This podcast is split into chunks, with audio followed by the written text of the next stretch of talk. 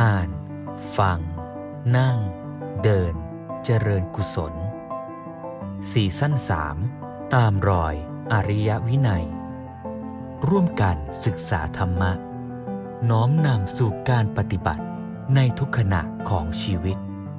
เพื่อพัฒนาภายในแห่งตนและสังคมส่วนรวม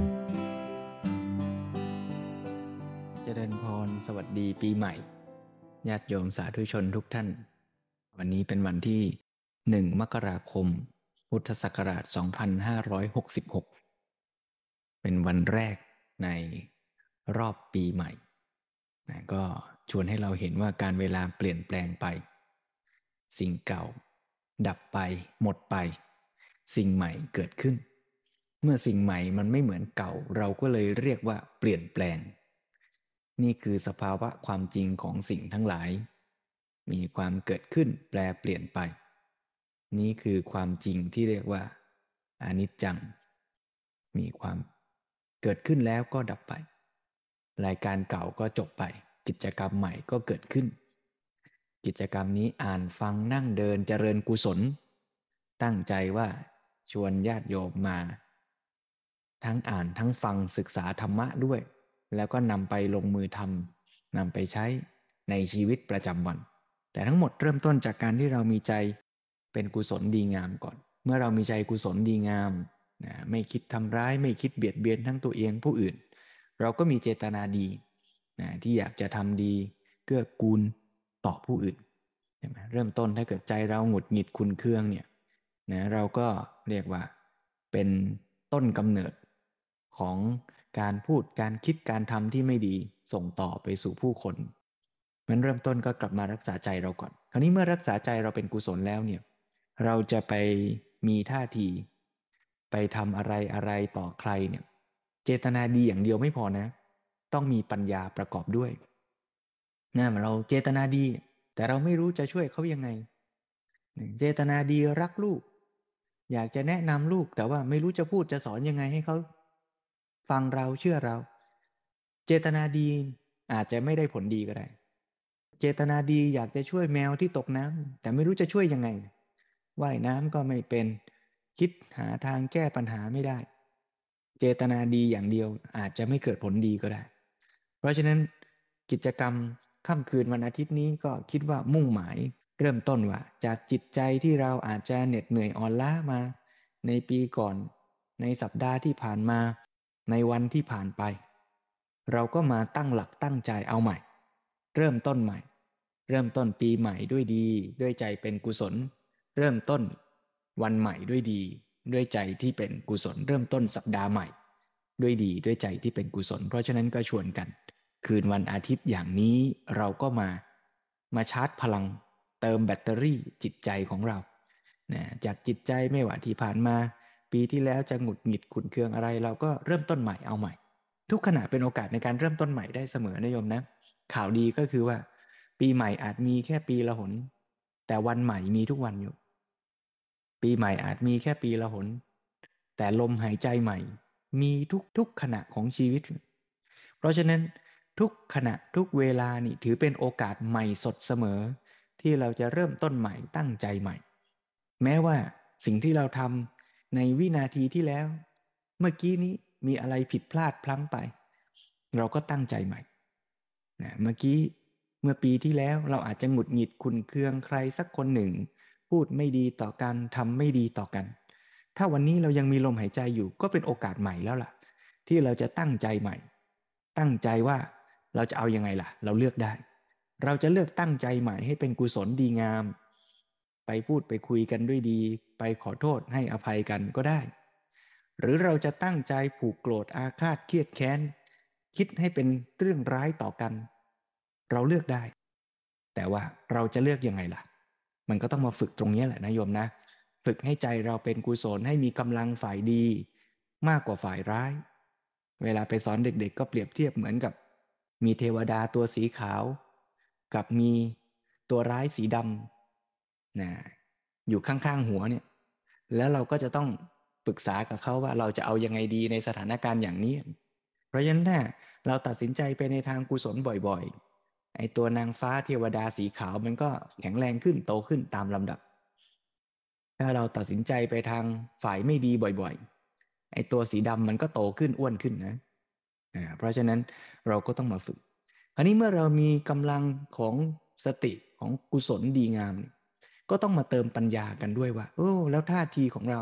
ที่เราจะไปสอนลูกหลานให้ดี ที่เราจะใช้ชีวิตเราให้ดี ที่เราจะจัดตั้งวางระบบสังคมให้ดีเนี่ยเราจะต้องคิดต้องวางแผน ต้องทำการอย่างไร เพราะฉะนั้นกิจกรรมวันอาทิตย์นี่นอกจากเราจะมานั่งสมาธิเติมพลังชาร์จแบตในเชิงจิตใจแล้วเนี่ยก็ถือเป็นโอกาสที่เราจะได้มาเติมแง่มุมความคิดสติปัญญา มีสติแล้วก็เติมปัญญาด้วย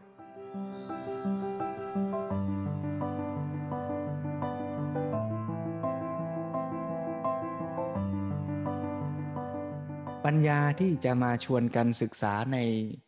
ปีใหม่นี้ ก็จะตั้งหัวข้อว่า ตามรอยอริยวินัย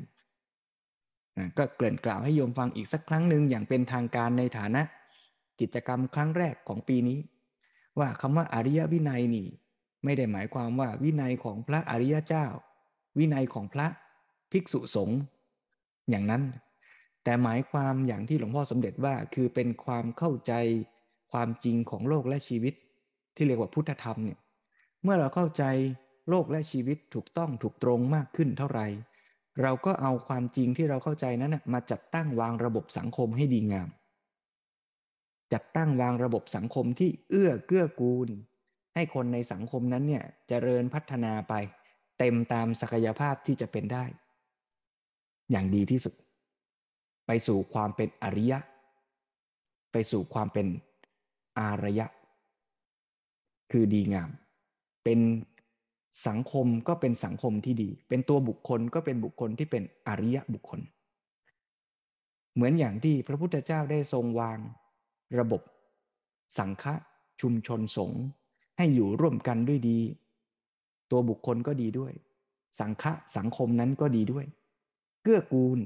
นะให้สมาชิกในสังคมนั้นเนี่ยปฏิบัติเจริญกุศล พัฒนาตนไปสู่ความเป็นอริยะได้โดยสะดวกได้ด้วยง่ายในอย่างที่ยกตัวอย่าง ว่าถ้าเกิดว่าเราเป็นคุณพ่อคุณแม่ เราจะตั้งจัดตั้งวางระบบสังคม ในในบ้านเราเนี่ยนะเราจะบอกลูกเรายังไงล่ะ ถ้าเราจะบอกลูกว่า โอ้ลูก ถ้าลูกสอบแข่งขันได้ที่หนึ่งพ่อจะให้รางวัล ก็บอกลูกว่า ถ้าลูกตั้งใจเรียนหนังสือนะ พ่อจะให้รางวัล รือจะบอกลูกว่า ถ้าลูกตั้งใจเรียนหนังสือแล้วก็ไปช่วยเหลือเพื่อนด้วยนะให้เพื่อนที่เขาไม่เข้าใจเขาได้เข้าใจด้วย โอ้ อย่างนี้พ่อชื่นชมลูกมากเลยนะ การตั้งระบบจัดวางระเบียบในครอบครัวสามแบบเนี้ยจะส่งผลต่อใจลูกต่างกันแน่นอน แล้วก็จะส่งผลต่อสังคมต่อเพื่อนของลูกที่ต่างกันด้วย เด็กคนแรกอาจจะเรียนแบบแข่งขัน ไม่อยากให้เพื่อนเก่ง เพราะเราจะได้ที่หนึ่งเราจะได้รางวัล แต่ลูกคนที่สามนั้นอาจจะเรียนแบบช่วยเหลือเกื้อกูลเพื่อน และมีความสุขในการที่จะได้แบ่งปันบอกเล่าแก่เพื่อนๆด้วย แล้วถามว่าอันไหนล่ะ ที่จะเกื้อกูลต่อการพัฒนาบุคคล ให้เป็นอริยะบุคคล ให้เป็นคนที่มีความเจริญในชีวิต สมกับความเป็นมนุษย์ได้ดี เพราะฉะนั้นการจัดตั้งวางระบบที่ดีก็จะต้องเกิดจากการที่บุคคลนั้นคือพ่อแม่มีความเข้าใจ เข้าใจต่อโลกเข้าใจต่อชีวิตถูกต้องถูกตรง ไม่ใช่มิจฉาทิฐิ ที่คิดว่าจะแข่งขันเอารัดเอาเปรียบกัน ถ้าเรามาตั้งใจศึกษากันอย่างนี้เราจะค่อยๆ มีแง่มุมมีวิธีคิด จากความเข้าใจโลกและชีวิตมาสู่การจัดตั้งวางระบบ ทั้งชีวิตตัวเราเองด้วย ชีวิต ครอบครัว ชุมชน สังคม ประเทศและโลกทั้งใบ ให้เป็นไปในทางที่ดีงามอย่างนี้ แล้วก็ย้ำอีกนิดหนึ่งว่าคำว่าอริยวินัยเนี่ยไม่ใช่เรื่องไกลตัว ไม่ใช่เรื่องว่าจะต้องเป็นอริยบุคคลจึงจะปฏิบัติได้ แต่คือระบบสังคมใกล้ตัว อย่างที่ว่าเมื่อกี้อยู่ในบ้าน อยู่ในที่ทำงาน อยู่ในท้องถนน หรือเราจะมี บทบาทหน้าที่อยู่ในองค์กรธุรกิจ หน่วยงาน ภาครัฐ ที่จะกำหนดทิศทางของสังคมตั้งแต่ในบ้านไปจนถึงประเทศและโลก เราก็มีส่วนจะช่วยกันนำเอาความเข้าใจที่ถูกต้องถูกตรงเนี้ยไปประพฤติปฏิบัติ แล้วนี่ก็จะเป็นส่วนหนึ่งของการปฏิบัติธรรมด้วย แต่พูดอย่างนี้ก็ไม่ได้หมายความว่าจะไม่ให้ความสำคัญกับการประพฤติปฏิบัติ อย่างเป็นรูปแบบที่เราเคยปฏิบัติกันมา เช่นการนั่งสมาธิเดินจงกรม เพราะอย่าลืมว่านั่นก็เป็นแบบฝึกหัดพื้นฐานเหมือนกัน ถ้าเรายังไม่สามารถที่จะควบคุมตัวเราจิตใจเราให้มีสติ แล้วเราจะไปใช้ปัญญาในสถานการณ์ต่างๆ ในชีวิตเราได้ยังไงเล่า ถ้าพ่อแม่คนนั้น ยังไม่สามารถควบคุมสติของตัว ที่จะมีต่อลูก อย่าว่าแต่จะไปคิดวิธีการจัดตั้งวางระบบสังคมให้ดีเลย เจอลูกก็อาจจะหงุดหงิด ดุดาว่ากล่าวไปเสียก่อนแล้ว ยังไม่มีทันจะได้จัดตั้งวางระบบให้ดี อย่างที่ยกตัวอย่างไปเมื่อสักครู่นั้นนะเพราะฉะนั้นก็ต้องฝึกควบคู่กันไป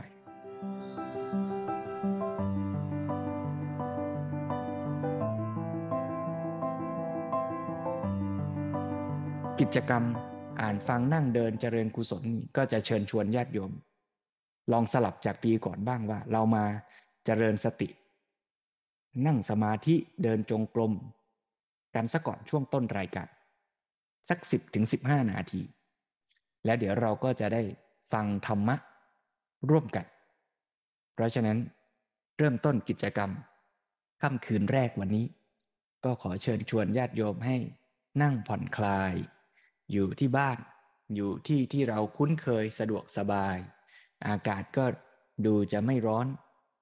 เย็นเย็นสบายสบายลองนั่งในอิริยาบถผ่อนคลายสบายสบายจะนั่งก็ได้ จะเดินก็ได้ แล้วเราก็มาเจริญกุศลด้วยการที่เราจะใส่ใจสังเกตสิ่งที่เป็นปัจจุบัน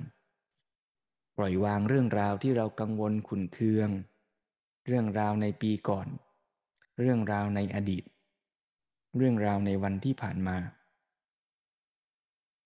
เรื่องที่ผ่านไปแล้ว ก็เป็นอันผ่านไปแล้ว เมื่อเราระลึกนึกถึง ก็อย่าได้ให้ใจในปัจจุบันนั้นขุนเคือง เป็นอกุศล เสียโอกาสไปเลย ถ้าจะนึกถึงก็ให้เรียนรู้นำมาเป็นแบบฝึกหัด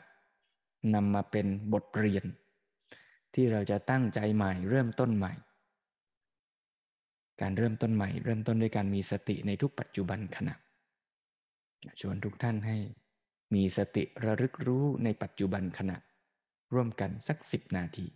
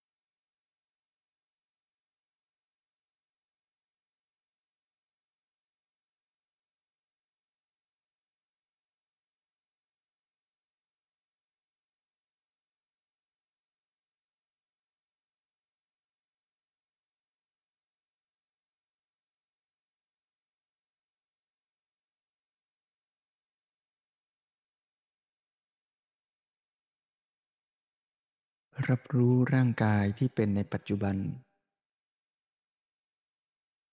ถ้ามีอาการเกร็งตึง เมื่อรับรู้อาการนั้นปรากฏชัดก็อาจจะเห็นว่าอาการนั้นมีการเปลี่ยนแปลง มีการคลายตัว มีการตึงเกิดขึ้น มีการผ่อนคลายเกิดขึ้นก็รับรู้ตามที่เป็น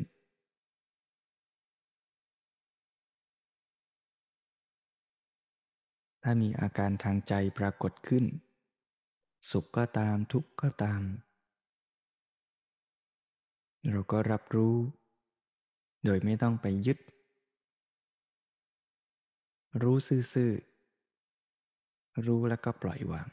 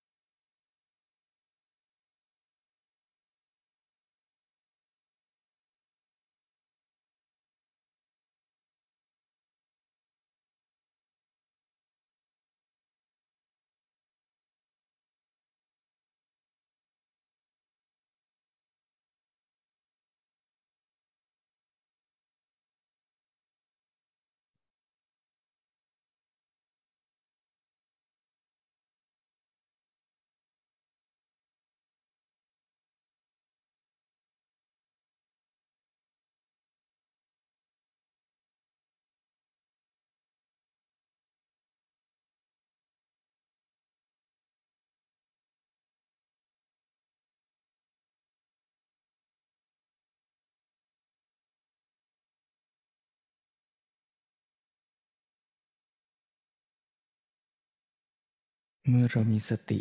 กำหนดรู้สิ่งที่ปรากฏ ตามความเป็นจริงในแต่ละปัจจุบันขณะ เราก็จะสังเกตเห็นตามเป็นจริงว่า สิ่งที่ปรากฏนั้น ไม่มีสิ่งใดที่ดำรงคงที่ถาวร ไม่ว่าอาการทางกาย มีอาการไหว มีเสียง มีความเย็นร้อน สภาวะอาการอย่างนั้นเกิดขึ้นจากเหตุปัจจัย หลายอย่างประกอบกันทำให้สภาวะเช่นนั้นปรากฏ สภาวะนั้นดำรงอยู่ชั่วขณะ แล้วก็หายไป หมดไป ดับไป ผู้ปฏิบัติก็ รับรู้ตามที่มันปรากฏเกิดขึ้น แปลเปลี่ยนหมดไป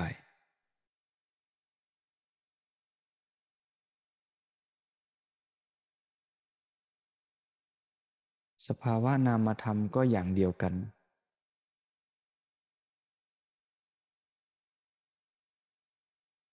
เมื่อเราได้ยินเสียง เมื่อเราได้รับกระทบความเย็นร้อน มีความสุขเกิดขึ้น มีความทุกข์เกิดขึ้น มีความยินดีพอใจเกิดขึ้น มีความขุนเคือง ยั่วโมโห เกิดขึ้น สภาวะนามธรรมเหล่านั้น ก็ดำรงตัวอยู่ชั่วขณะเช่นเดียวกัน เมื่อเหตุปัจจัยแปลเปลี่ยน ความสุขความทุกข์ความพอใจความขุ่นเคือง บางทีก็หายไป บางทีก็เกิดขึ้นใหม่ ผู้ปฏิบัติก็ตามสังเกตเห็น อาการของรูปนามที่ปรากฏแปลเปลี่ยนตามที่เป็นจริงนั้น รับรู้ซื่อๆ สบายๆ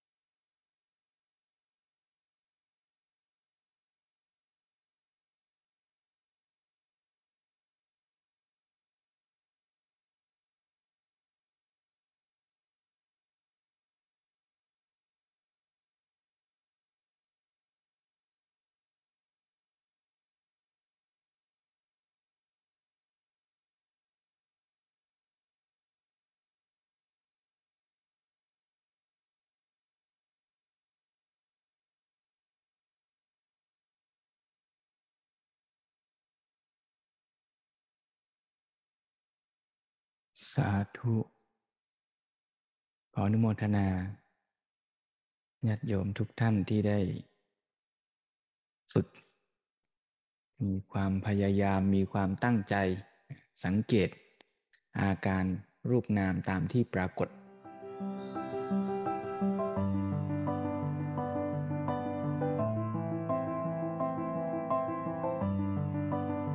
อันนี้เมื่อเราสังเกต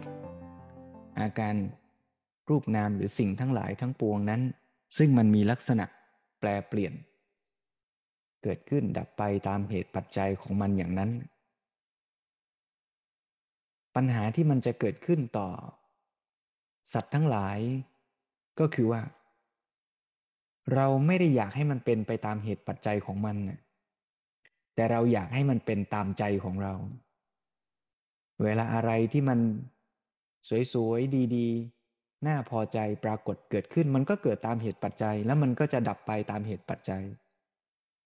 แต่ใจเราชอบนี่ ใจเราก็เลยอยากให้มันอยู่นานๆไอ้ใจเราที่อยากให้โลกมันเป็นตามใจนี่แหละคือตัณหา เมื่อไรที่สิ่งทั้งหลายปรากฏแก่มนุษย์แล้วมนุษย์ไปมีท่าทีต่อมันด้วยตัณหา จึงเป็นจุดเริ่มต้นของปัญหา นี่คืออริยสัจ สองข้อแรก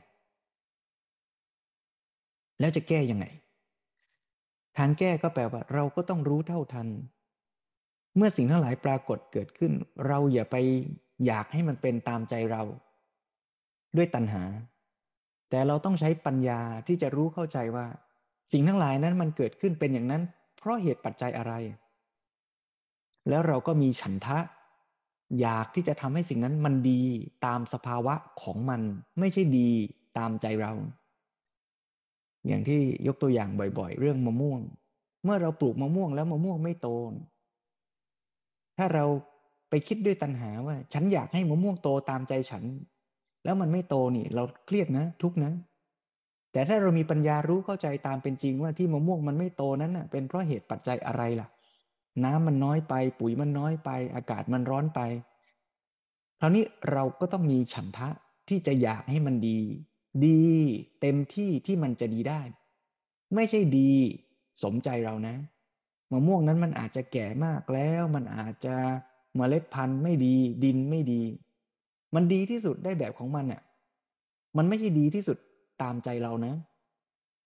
เพราะฉะนั้นเราก็ต้องมีทั้งปัญญาด้วย แล้วเราก็มีฉันทะอยากจะให้มันดี เต็มตามที่มันจะได้ แล้วเราก็ลงมือทำเต็มที่ ถ้าเรามีท่าทีต่อมะม่วงฉันใด เราก็มีท่าทีต่อชีวิตเราเองฉันนั้น เราจะดูแลร่างกายเราก็ให้มันดีที่สุดเท่าที่มันจะเป็นได้ไม่ใช่ดีตามใจเรา เราก็มีท่าทีต่อเพื่อนมนุษย์ เราอยากจะให้โลกใบนี้ ดี เราก็ต้องรู้เหตุปัจจัยว่า โลกใบนี้จะดีได้ เราต้องทำอะไรได้บ้าง มันจะไม่ดีสมใจเรานะ แต่มันจะดีเต็มที่ตามเหตุปัจจัยเท่าที่เราลงมือทำเพราะฉะนั้นไม่ว่าเราจะทำชีวิตตัวเราให้ดีทำครอบครัวเราให้ดีทำงานการของเราให้เจริญก้าวหน้า หรือเราจะสร้างอารยธรรมของโลกใบนี้ให้มันดี เช่น จะออกกฎหมายให้ดี จะออกกติกาในการให้รางวัลลูกให้ดี จะปลูกมะม่วงให้ดี หรือจะสร้างสังคมที่ดี เราก็ต้องมีปัญญารู้เข้าใจ แล้วมีฉันทะที่จะลงมือทำให้ดี นี่แหละคือเรื่องราวที่เชื่อมโยงจากการเข้าใจความจริงไปสู่การลงมือทำเพื่อสร้างสังคมที่ดี เชื่อมโยงจากเรื่องอริยสัจไปสู่ภาคปฏิบัติการ เชื่อมโยงจากเรื่อง พุทธธรรม ไปสู่การสร้างอริยวินัย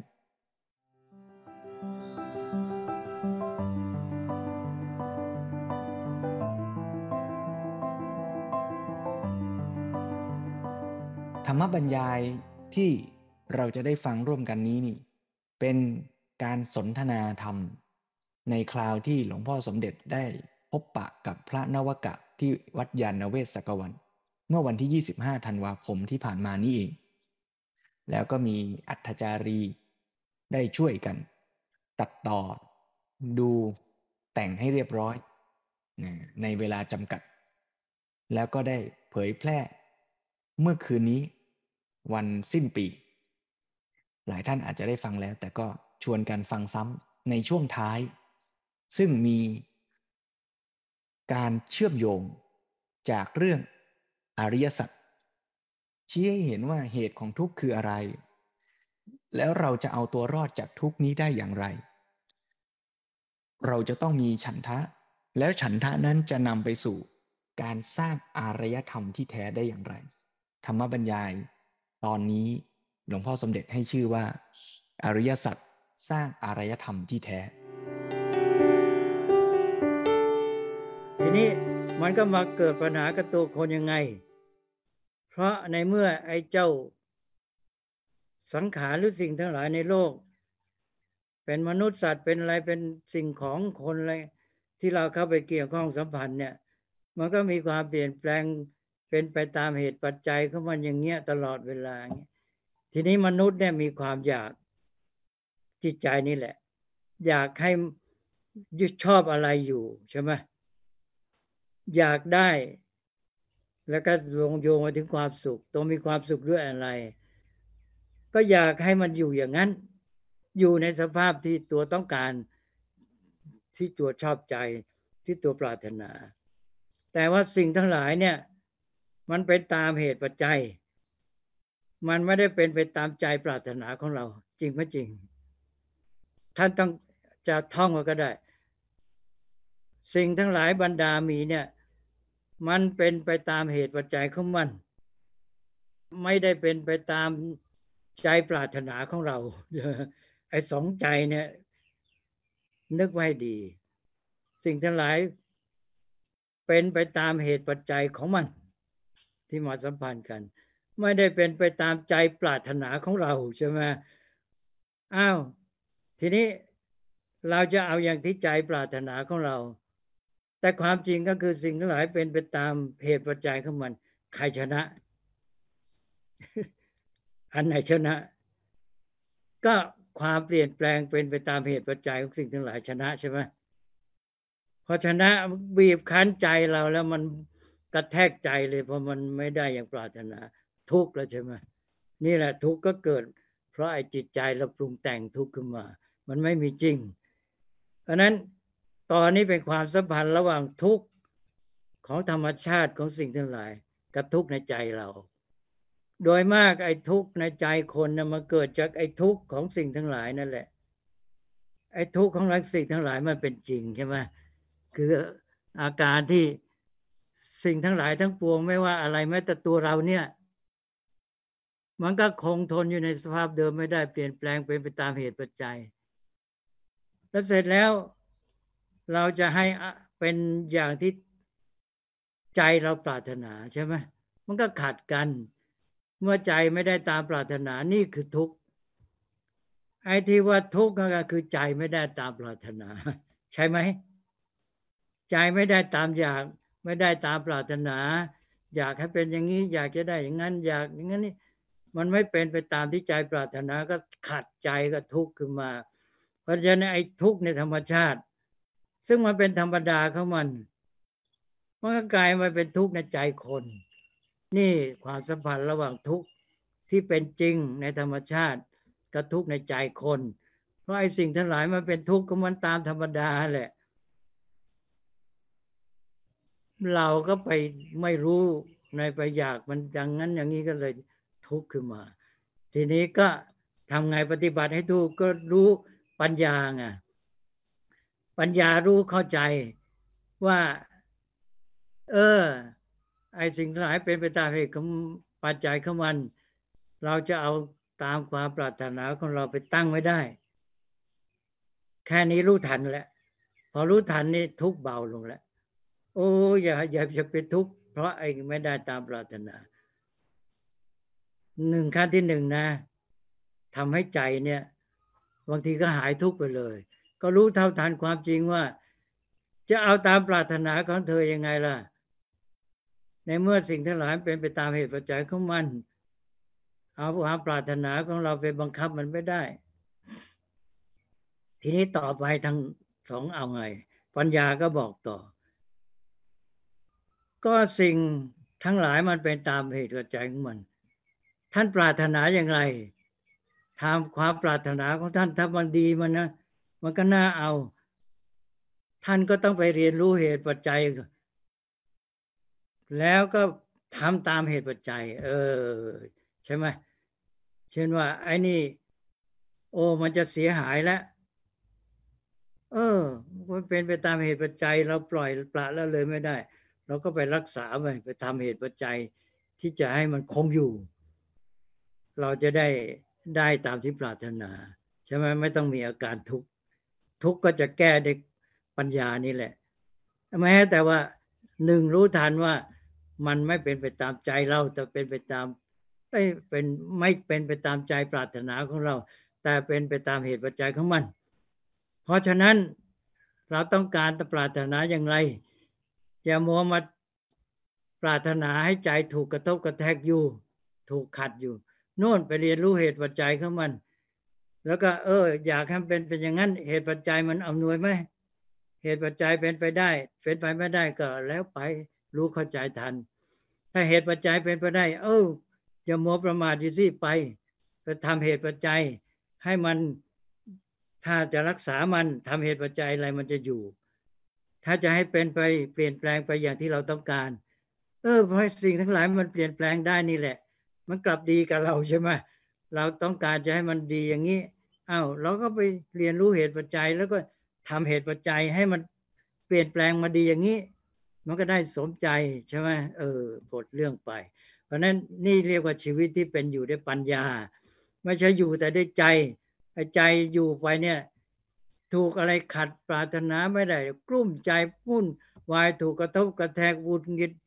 พุ่นวายอยู่เรื่อย แต่อยู่ด้วยปัญญาแล้ว รู้ทันเข้าใจแล้วทีนี้ก็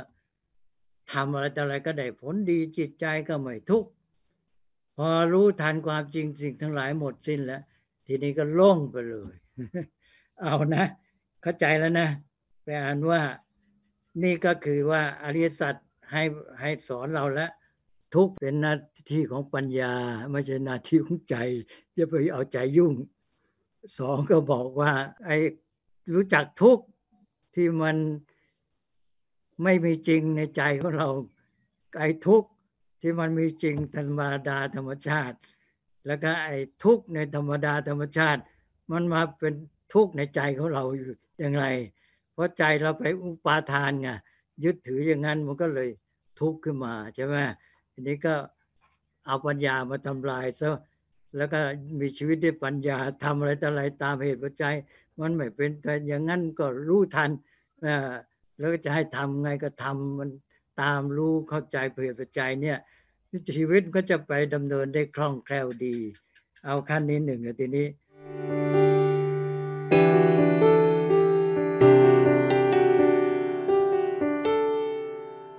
อาทีนี้ต่อไปไอ้ทุกข์ที่ว่าไม่จริงนะ่ะที่มันทุกข์ใจทุกข์อะไรมันรวมไปทั้งทุกข์กายที่ทุกข์กับคนน่ะคนที่มีทุกข์มีทุกข์นี่มันมัน ไปถึงอีกอันนึงคือภัย ทุกเจ็บปวดอะไรต่อะไรนี่เราเรียกว่าทุกจะอาการเข้ามาทุกภัยภัยคือกลัวใช่ไหมภัยโอ้จะมีอันตรายทางนั้นนี้ ก็กลัว ไอ้สองอันเนี่ย มันก็รวมอยู่ที่ทุกข์แหละกลัวก็ทุกข์ใช่ไหมไอ้ไอ้เจ็บปวดไม่สบายกลัวเกลัวอะไรพวกเนี้ย มันเป็นเรื่องของทุกข์ภัย เอาพูดรวมว่าทุกข์ภัย ทุกข์ภัย ทุกข์ภัยเนี่ยสำหรับมนุษย์เนี่ย มันมีประโยชน์นะไม่ใช่ว่า เออ เราไปเกลียดมัน นี่แหละไอ้ทุกข์ภัยเนี่ย ว่าไปแล้วไอ้ความเจ็บปวดทุกความกลัวอะไรต่ออะไรเนี่ย มันเป็นนกลไกของชีวิต ให้เรามีอาการนี้ขึ้น เพื่อจะได้รักษาตัวให้อยู่รอดนะเป็นอาการของสัญชาตญาณถ้าไม่มีทุกข์ภัยนะถ้าถ้าฉันพูดเป็นภาษาสำนวนเป็นประโยคอะเมื่อทุกบีบคั้น มีภัยพุกคุกคาม คนจึงลุกขึ้นดิ้นรนขนขวาย ถ้าอยู่สุขสบายแล้ว นอน เฉยเลยนะนอนไม่เอาเรื่องเอาราวเลย ไอ้ทุกภัยเนี่ย ทุกการกระทุกบีบคั้นใช่ไหมภัยคุกคาม เนี่ยทำให้หวาดกลัวทำให้จะลำบาก ก็ทำให้ต้องดิ้นรนขนขวายหนีภัย พ้นภัยหรือแก้ใกล้เช่นว่าศัตรูจะมาทำร้ายจะได้ป้องกันตัวรบราฆ่าฟันกันให้มันแพ้ไปอะไรเงี้ยเนี่ยนี่เนี่ยไอ้ทุกภัยนี่แหละเป็นตัวทำให้คนดิ้นรนขนขวาย ก็มันเป็นนกลไกของชีวิต ที่ทำให้คนเนี่ยรักษาชีวิตตัวเอาไว้ให้รอด ถ้ามันไม่มีนี่นะ คนก็ปล่อยตัวเลื่อยเฉย บางทีตัวก็เลย ตายหรือบางอย่างน้อยก็แพ้ ยกตัวอย่างง่าย ๆ เนี่ย เอาสมมติว่าเท้าเราเนี่ยเดินไปเหยียบอะไรทิ่มต่ำเกิดแผลขึ้นมา เจ็บมาก โอ้อยู่ไม่ได้เลยใช่ไหมรีบร้อนแก้ไข จะแก้เจ็บปวดจะแก้แผลจะอะไรต่ออะไร ทีนี้ลองซะว่าถูกอะไรตำเท้าแล้ว เลือดจะออกก็เฉยไม่ไม่รู้สึกอะไรไม่เจ็บปวด กลับสบายได้ซ้ำท่านจะทำไงคนเนี่ยจะบางคนก็หลายคนก็จะเฉยเลยใช่ไหมปล่อยมันไม่ต้องรีบไม่ต้องรีบ อย่างน้อยก็ผัดเวลาเดี๋ยวก็ได้นะมันไม่มีไอ้ทุกข์ภัยเจ็บปวดมา อะไรนะมากระทบมาเร่งเร้า ก็เลยไม่ดิ้นรนขนขวาย ไม่รีบเร่งทำการ ก็ปล่อยปละแล้วเลยท่านเรียกว่าทำให้เกิดความประมาทใช่ไหมเพราะนั้นไอ้ตัวทุกข์ภัยเนี่ยทำให้คนดิ้นรนขนขวายไม่ประมาท ไม่ปล่อยปละละเลย รีบแก้ไขเพราะนั้นมันมีประโยชน์มันเป็นนกลไกชีวิตสำหรับมนุษย์ปุถุชน แต่ถ้าผู้มีปัญญาแล้วไม่ประมาทด้วยสติปัญญาไม่ต้องรอให้ทุกภัยมาเกิดขึ้น อันนี้มีสองอย่างนะพวกมนุษย์เมื่อฝึกตนพัฒนาดีแล้วเนี่ยจะรู้ทันความเปลี่ยนแปลงสิ่งทั้งหลาย แล้วก็จะใช้ปัญญาในการที่จะทำการต่างๆ โดยไม่ประมาทเพื่อจะป้องกันเพื่อจะรักษาเพื่อจะพัฒนาเพื่อทำให้ดีขึ้นอะไรต่ออะไรแต่ว่า มนุษย์ปุถุชนเนี่ย มักจะเป็นอย่างนี้ ต้องมีสติตื่นตนเพราะงั้นแล้วก็จะปล่อยปละละเลยใช่ไหมก็อย่างที่ว่ามันเป็นยังไงก็ เออ ก็ไม่เป็นไรเดี๋ยวก็ได้ รอไปก่อนพอไม่มีทุกข์ไม่มีภัยก็เฉยเรื่อยเปื่อยนะเพราะฉะนั้นคนที่มีแต่ความสุขเนี่ย ก็มักจะเฉยชา แล้วก็เพลิดเพลิน ล่อยปละละเลย ไม่ดิ้นรนขนขวาย กลายเป็นคนเฉยชาไป แต่ไอ้พวกมนุษย์ที่ถูกทุกภัย คุกคามบีบคั้นอยู่ตลอดเวลาเนี่ย มันจะดิ้นรนขนขวาย เร่งทำกิจทำการอะไรต่าง ๆ เพื่อจะแก้ไขป้องกันอยู่เสมอนะอย่างมีศัตรูจะมาทำร้ายเงี้ย มันจะนอนเฉยยิ่งไม่ได้ ต้องลุกขึ้น เตรียมตัว ฝึกหัดให้มีกำลังซ้อมรบซ้อมต่อสู้ไว้เพื่อจะต่อสู้ให้ได้อะไรแต่อะไรเนี้ยนอนนิ่งเฉยไม่ได้ เพราะฉะนั้นถ้าไม่มีทุกบีบคั้นภัยคุกคามเนี่ยมนุษย์จำนวนมาก ซึ่งเป็นปุถุชนเนี่ยก็จะตกอยู่ในความประมาทนะนั้นทอยท่านดูเถิดแม้แต่เป็นสังคมเป็นประเทศชาติเป็นชุมชน สังคมที่ มีทุกข์ภัยมากเนี่ยก็จะดิ้นรนขนขวายทำให้เกิดสิ่งที่เรียกว่าความเจริญ แต่ว่าสังคมที่อยู่กันสุขสบายทำก็ได้ทำก็มีกินไม่ทำก็มีกินอะไรเงี้ยอยู่สุขสบายเนี่ยคนไม่ก็อยู่ในความเพลิดเพลิน เพลิดเพลินแล้วบางทีก็เลยเถิดไปโม่สุมการสนุกสนานบันเทิงไม่เอาเรื่องเอาราวอะไรเลย ก็จมอยู่กับความมัวเมาเพลิดเพลินนั้น เพราะนั้นไอ้เจ้าทุกข์ภัยเนี่ยสำหรับมนุษย์บุตุชนเนี่ยมันเป็นนกลไกของชีวิต ที่จะมาช่วยให้เรารักษาชีวิตอยู่ได้ แล้วก็มันก็เลยมีผลไปถึงความสุขความเจริญของชีวิตแล้วก็ของสังคม อันนี้ก็เลยเถิดไปเลย เลยต่อไปที่ว่าเนี่ยท่านให้มองดูว่า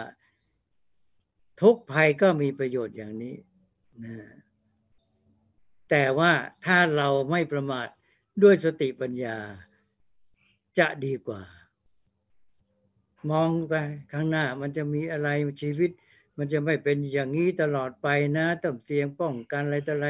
เตรียมพร้อมอยู่ตลอดเวลาอะไรเงี้ย มันมีการพิศึกษาลือกันนะตัวเองก็ไม่ประมาทอะไรควรทำก็ทำไม่ปล่อยปละละเลยไม่ผัดเพี้ยน ไม่เฉยชา ในสังคมหมู่ชน ก็ไม่ใช่มัวแต่สนุกสนานบันเทิงเพลิดเพลิน แต่มาประชุมพร้อมเพรียงกันพูดจากันนะมาบอกกันเล่าสู่กันฟังปรึกษา หรือว่าเออในชุมชนของเรานี่มีอะไรมัน เสื่อมมีอะไรที่มันไม่ดีมีอะไรเสียหาย ควรจะแก้ไขป้องกัน หรือควรจะทำให้เจริญ ก็มาปรึกษาหรือให้รู้ แล้วก็ไปวางความคิดแนววิธีที่จะแก้ไขป้องกัน แล้วก็สร้างสารรค์พัฒนา โดยไม่ต้องรอให้ทุกบีบคั้นภัยคุกคามเนี่ยอันนี้ก็อริยสัจสอนมาถึงนี่ด้วยนะ บอกให้อยู่ด้วยปัญญาเนี่ยก็คือไม่ต้องรอให้ทุกภัย มาบีบคั้นคุกคาม นี่ให้ดูเถิดท่าน สังคมประเทศที่เจริญแม้แต่อารยธรรมเนี่ย ที่เจริญมาเนี่ยฝรั่งเขาก็ยอมรับว่าเจริญมาด้วยการดิ้นรนต่อสู้ ภาษาอังกฤษว่า struggle ใช่ไหมโดย struggle เนี่ยตัวนี้เป็นตัวศัพท์สำคัญที่สุด จึงทำให้อารยธรรม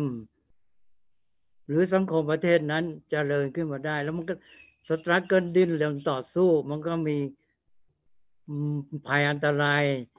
จะมารบกันจะมาปราบจะมาเอาชนะจะมาฆ่าฟันในเผ่านี้ประเทศนี้ไอ้พวกนี้ลบลาคู่ฟันก็ต้องคิดต้องขนขวายต้องทำการอะไรต่ออะไรเรื่อย ก็เกิดความเจริญขึ้นมาเนี่ย อารยธรรมที่เจริญขึ้นมาเนี่ย มันเจริญงอกงามขึ้นมาด้วยการดิ้นรนต่อสู้จนกระทั่งวอสงครามเนี่ยเต็มไปหมดในประวัติศาสตร์ ลองไปเปิดดูเลยในอารยธรรมประวัติศาสตร์อารยธรรมหนึ่งหนึ่งเนี่ยคำว่าวอมีเท่าไหร่ จะมากมายเหลือเกินแล้วคำว่า struggle เท่าไหร่คำว่าคอน FLICT การขัดแย้งกันนี่ก็เป็นตัวทำให้เกิดการต่อสู้ใช่ไหมสงครามก็ conflict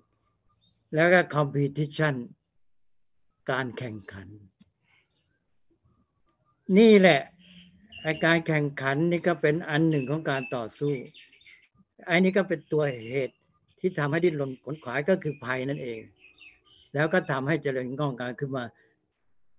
แล้วถ้านจะเห็นว่า ยังเอาอันนี้พูดกว้างไปอยังสังคมอเมริกันเนี่ยจเจริญขึ้นมาจนกระทั่งว่าเป็นสังคมบริโภค มีอะไรต่ออะไรเขาอวดได้ว่ามั่งคั่งพรังพร้อมเนี่ยแต่ต้องรักษาวิถีชีวิตแห่งการแข่งขันไว้ จะเน้นย้ำมากเหลือเกิน เพื่อให้เจริญ เพื่อให้เศรษฐกิจเจริญอยู่ได้ จะต้องรักษาวิถีชีวิตแห่งการแข่งขันเอาไว้ ที่เรียกว่า competition เนี่ย competition ก็เป็นการต่อสู้ชนิดหนึ่งนะเพราะว่าเมื่อมีการแข่งขันก็ต้องดิ้นรนขนขวาย แล้วก็ทำให้รีบเร่งทำกิจการงานคิดทำไงจะชนะเขาได้อะไรต่าง ๆ เหล่านี้ทำการต่างๆ ก็เอาชนะ โดยเฉพาะในทางเศรษฐกิจ เวลานี้มุ่งเข่งแข่งขันทางเศรษฐกิจ นั้นตอนนี้อย่างสังคมเราที่เอาอย่างเขา ก็จะต้องมาเน้นท่านลองฟังข่าววิทยุแม้แต่รัฐบาล ก็มองว่าสังคมของเราเนี่ยมีความสามารถมีความพร้อมในการแข่งขันมากขึ้นไหมอะไรอย่างนี้เป็นต้นเพื่อว่าจะได้สร้างเศรษฐกิจให้มันดีเนี่ย ก็ขอให้ท่านคิดดูนี่ก็คือเอาทุกภัยมาใช้ประโยชน์ แต่ว่าก็ต้องคิดอีกชั้นหนึ่ง เอาแล้วนะไปอันว่าทุกภัยเนี่ยก็มีประโยชน์สำหรับมนุษย์ปุถุชนในการที่เป็นตัวบีบคั้น คุกคามทำให้ลุกขึ้นดิ้นรนขนขวายทำการทั้งหลายที่จะให้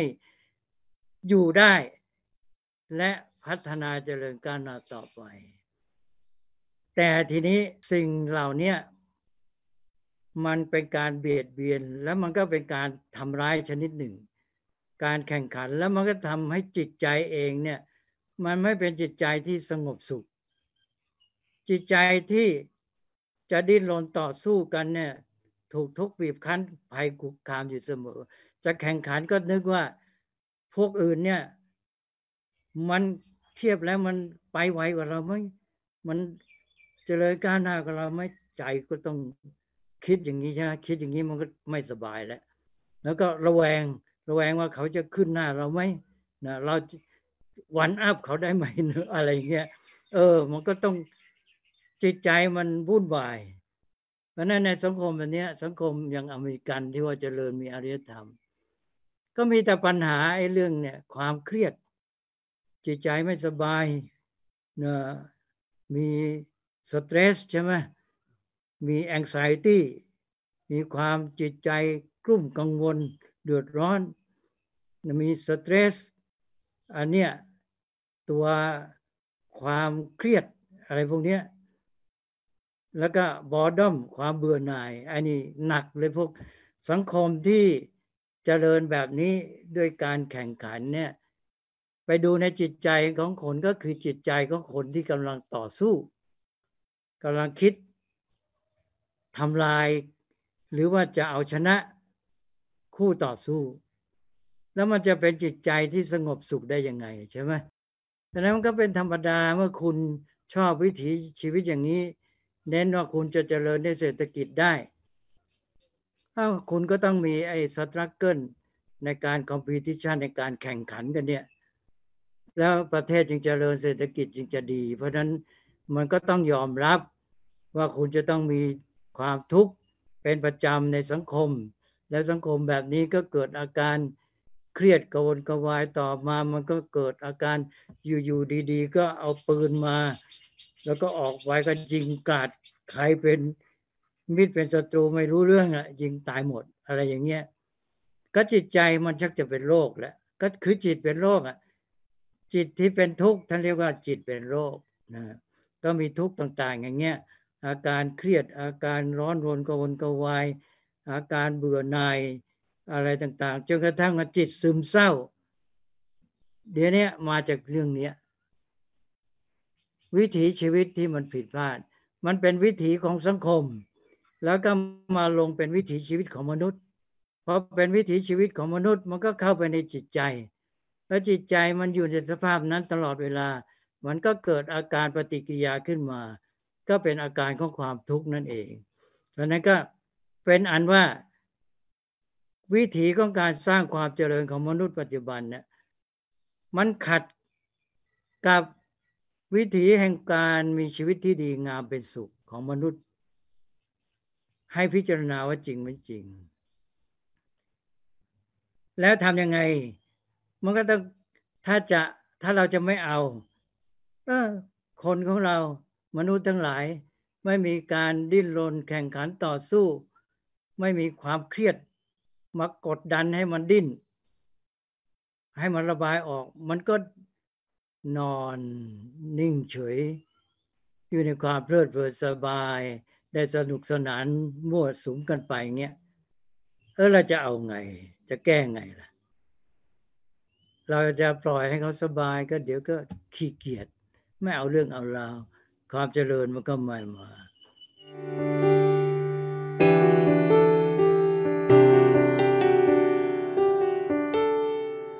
กี้บอกว่าให้มีจิต ที่มีการศึกษาเป็นชีวิต ศึกษาเป็นชีวิตก็คือมีการเรียนรู้มีการฝึกตน มีการฝึกตนตลอดเวลา แล้วตัวอะไรจะทำให้ฝึกตน บอกแล้วฉันทะ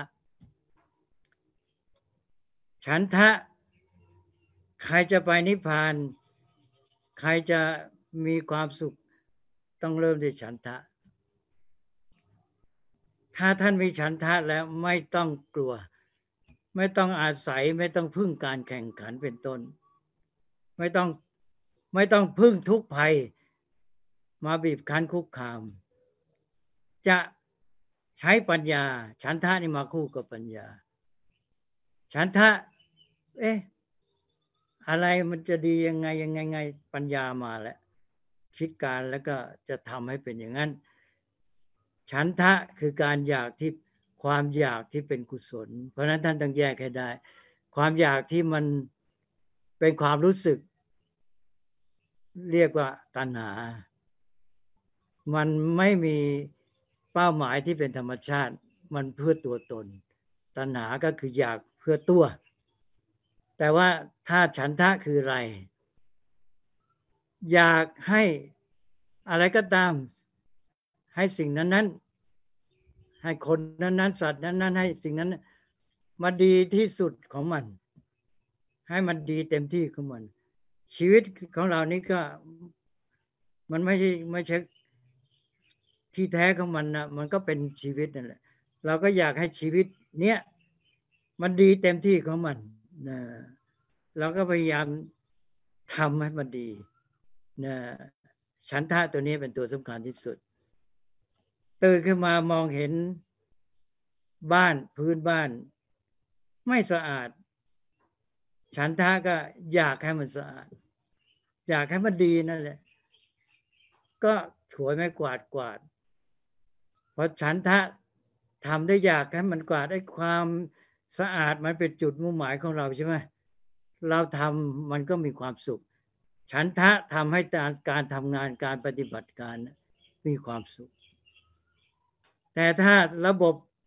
แข่งขันเป็นต้นก็คือระบบเงื่อนไขให้รางวัล เออคุณฉันอยากให้สะอาด แต่เธอนั้นไม่ได้อยากให้สะอาด จะทำไงให้สะอาด ฉันจะให้เงินคุณสิบบาท กวาดซะไอ้คนนี้ก็อยากจะได้เงินสิบบาท แล้วก็ช่วยไม้กวาดไปกวาดไอ้คนนี้อยากได้อะไร อยากได้เงิน ไม่ได้อยากได้ความสะอาด นี่คือระบบเงื่อนไขของปัจจุบัน ระบบคอมพิวติชันพออย่างนี้การทำงานคือการกวาด เป็นทุกข์ใช่ไหมไม่อยากกวาดเบื่อ แล้วไม่ตั้งใจทำให้ดีหรอกใช่ไหมแต่ว่าต้องตั้งกฎเงื่อนไข บังคับ โอ้ยระบบสังคมแบบนี้จะต้องตั้งกฎกติกาเยอะ เพื่อจะให้มันเป็นไปอย่างที่ต้องการ ทีนี้เป็นอันว่าแค่กวาดบ้านเนี่ยไอ้เจ้าตัวนี้กวาดเพราะอยากได้เงินไม่ได้อยากได้ความสะอาดมันกวาดไม่ได้ตั้งใจจริงหนึ่ง สองใจมันเป็นทุกข์มันไม่มีความสุขในการทำงาน แต่ถ้าท่านอยากได้ความสะอาด อยากให้พื้นบ้านสะอาด มันจะผลักดันตัวเองให้ไปช่วยไม่กวาดมากวาด แล้วพอกวาดนั้นจะกวาดด้วยความสุข ใช่ไหมแล้วตั้งใจทำให้ดี เพราะว่าให้มันสะอาดให้มันดีที่สุด ให้ฉันทะนี่แหละ ต้องสร้างขึ้นตั้งแต่เด็ก ถ้าทำอะไรด้วยฉันทะ จะดีหมดดีจริงด้วย แล้วจิตใจก็เป็นสุข มันได้ทั้งชีวิตของคนก็เป็นสุข งานกิจการสิ่งทั้งหลายก็ดี สังคมก็ได้อารยธรรมที่แท้จริงจะต้องไปอย่างนี้ทำได้ไหม นี่คือศิกขา คือการฝึกมนุษย์ตั้งแต่เกิดมา พระพุทธเจ้าตรัสว่า ฉันทมูลกาสเพธรรมา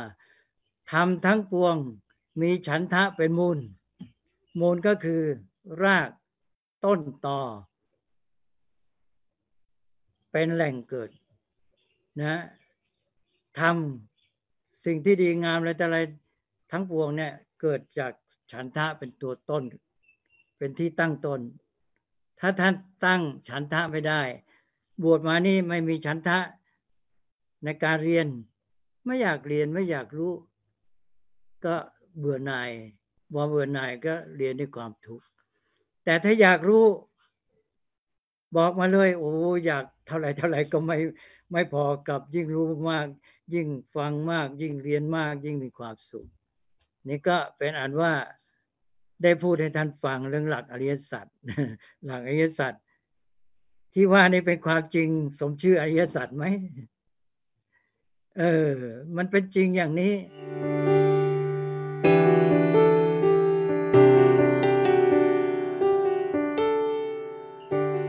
เราก็ต้องใช้ประโยชน์อริยสัจเนี่ยให้มันถึงที่สุด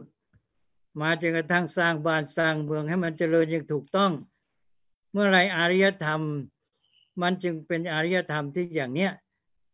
มีความเจริญงอกงามพร้อมไปด้วยกับการที่ความสุขเพิ่มขยายมากขึ้น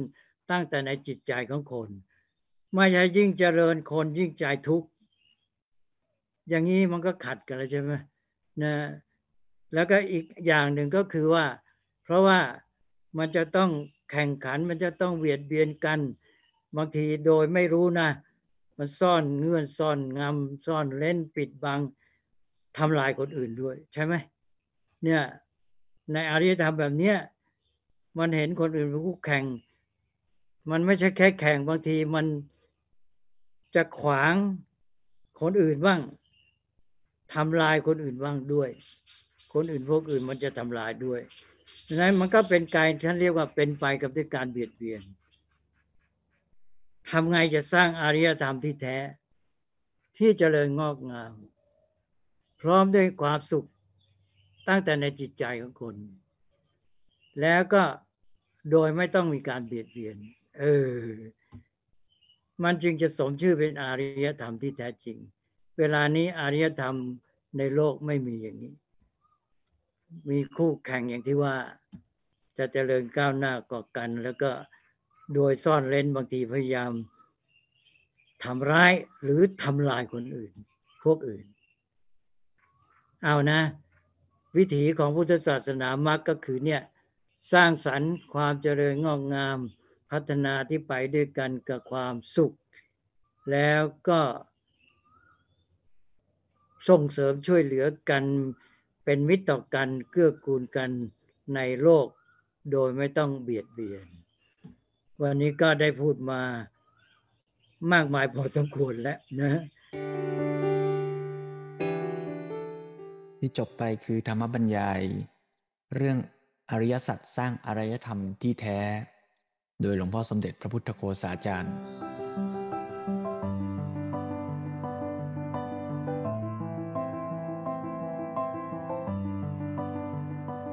จากความเข้าใจ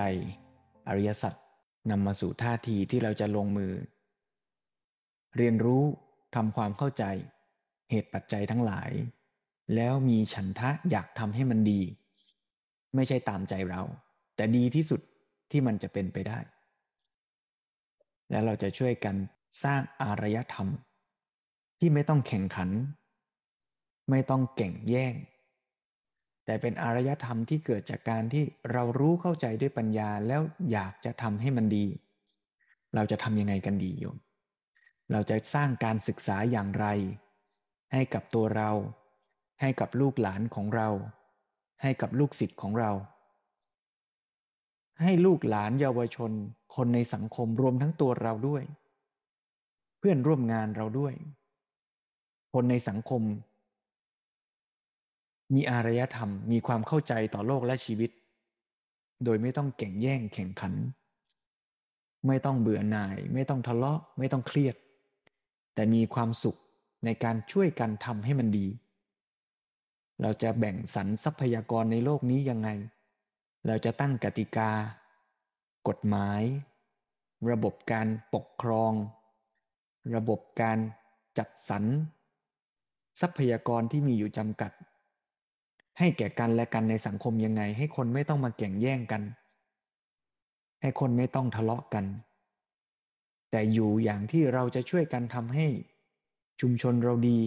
ครอบครัวเราดี โลกเราดี อย่าเพิ่งคิดว่าเป็นไปไม่ได้นะโยม อย่าดูแคลนศักยภาพของเรา มนุษย์นี่ทำอะไรได้หลายอย่าง มนุษย์ทำให้โลกนี้ย่อยยับ ก็ทำมาแล้ว ถ้ามนุษย์จะร่วมใจกันร่วมแรงกันทำให้โลกนี้มันดี มันก็ย่อมจะเป็นไปได้ อยู่ที่เราจะเริ่ม หรือไม่ อยู่ที่เราจะรู้ตัว ว่ามีทุกข์เกิดขึ้น ว่าเท้าเหยียบตะปูเป็นแผลแล้ว จะแก้หรือเปล่า ถ้าเหยียบตะปู เจ็บเท้า แล้วไม่แก้ คงจะแย่กันแน่ล่ะ ถ้าเราเห็นแล้วว่ามีทุกข์บีบคั้นมีภัยคุกคาม ก็ต้องลุกขึ้น ช่วยกัน เรียนรู้ แก้ไขปรับปรุง ดียิ่งไปกว่านั้นไม่ต้องรอให้ทุกมีปรากฏ แต่เรามีปัญญาเห็นแล้วว่า ถ้าเรายังดำเนินเดินทาง ใช้ชีวิต หล่อล้อมสังคม กันไปอย่างนี้ จะเกิดทุกข์เกิดปัญหาเกิดภัยในภายหน้า หนักหน่วงยิ่งกว่าที่เป็นในปัจจุบัน เราก็จะลุกขึ้นช่วยกัน ลงมือทำทั้งหมดเริ่มต้นที่ตัวเรา ขอเป็นกำลังใจ ให้กับเหล่ากัลยาณมิตรทุกท่านนะโยมนะ ที่เราจะได้มาร่วมเรียนรู้กัน แล้วก็พัฒนา ลงมือทำอย่าย่นย่อท้อถอย อย่าละเลยปัญหา อย่าเหยียบตะปูแล้วก็ปล่อยให้เลือดมันไหลอยู่อย่างนั้น เรามาช่วยกัน ถึงแม้มันจะไม่ดีสมใจ มันก็จะดีเต็มที่เท่าที่เราช่วยกันลงมือทำ แหมถ้าทุกวันอาทิตย์เรามาฟังทำกันอย่างนี้จะนอนหลับสบายหรือว่าจะเครียดก็ไม่รู้นะ อย่าเครียดนะโยม เราเห็นปัญหา เราเห็นโอกาสแล้วเราก็ค่อย ๆ มีฉันทะที่จะลงมือทำอย่าไปแก้ปัญหาด้วยความเครียด แต่ว่ารับรู้ว่ามีปัญหา มีทุกข์มีภัย ก็เรียนรู้แล้วก็ฝึกหัดพัฒนาร่วมกันช่วยกัน อ่าน ฟัง นั่ง เดินเจริญกุศลซีซั่นสามตามรอยอริยวินัย